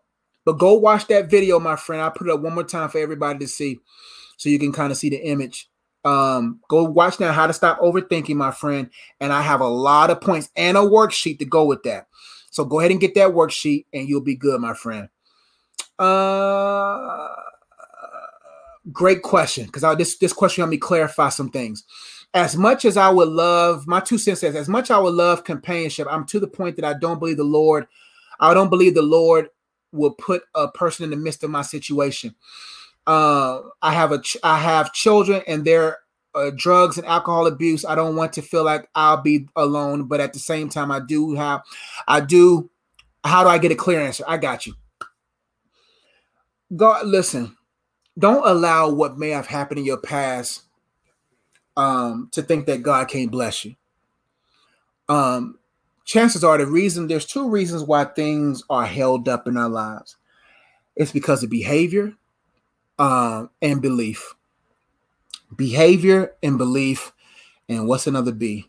Um, behavior, belief, and um, God's timing. I couldn't find no B. Too tired. Couldn't think of no B's. Um, if you don't believe, it ain't gonna come. And if your behaviors are just toxic, whatever, and you, you're we ain't talking about your children's children. Now, if your, your kids outside the house, tell them, hey, get out the house, get your own. You want to smoke, you want to drink, get out the house. You want to do all that? Get out of my house because y'all keep my man from all seriousness though. But if your behaviors, what I mean by behaviors, you know you belong to God and your beliefs have changed, and now you exhibiting behaviors in correspondence to your position in Christ, then God don't God will send a man in your life. Um, but I, who am I? You know, uh, but God knows. And what I'm saying is that you got to examine your life first and and trust God and and see, am I in position am I in character and indeed ready um, for for man and for relationship? So I know a lot of people got two or three kids, maybe two or three baby mamas, but I've seen it done. I've seen it happen. Uh, but God may give time until maybe your youngest child's at the house. Um, maybe maybe God has a reason why that person in your life because of the children and because of uh, not because of you, not because maybe because of you, maybe because of the kids. But what I'm saying is, He may say, you know what, uh, I want you to, to I want you to actually enjoy Him. And so let me let me let let what I've already done for you manifest itself. Let it all work out because God ain't working things out for you right now. He's already worked it out. He done worked it out. He's gonna Jesus worked it. He done worked it out. So he ain't working. He already worked. It's just manifesting. It's it's it's revealing itself. So what has already been done for you will manifest in its perfect timing. I love y'all, but coach is tired. I gotta go. Hope this video was a blessing to you. Uh, thank y'all for y'all's questions, for trusting me with them. Um, this video will post and be available to you. Um, next week, we're probably going to talk about, I don't know yet. I just thought about, I don't even know yet. But I love y'all. I hope y'all having a great rest of the night. I hope this message was a blessing to you. Um, go to my website, iamunplug.com. Um, um, books, card games, resources, donations, whatever you want to do, whatever God leads you to do is there for you to do it. I love you. Y'all be blessed. T-shirts up under the videos. Unfortunately, they wear mine, but this blue was cool. You know what I mean? Um, and um, do that. And um, I love y'all. Till next time. Peace. Another daily play coming out tomorrow. Tomorrow, I'm going to be talking about how to stay focused. It'll be available tomorrow at noon. Gotta go. Love y'all. Peace.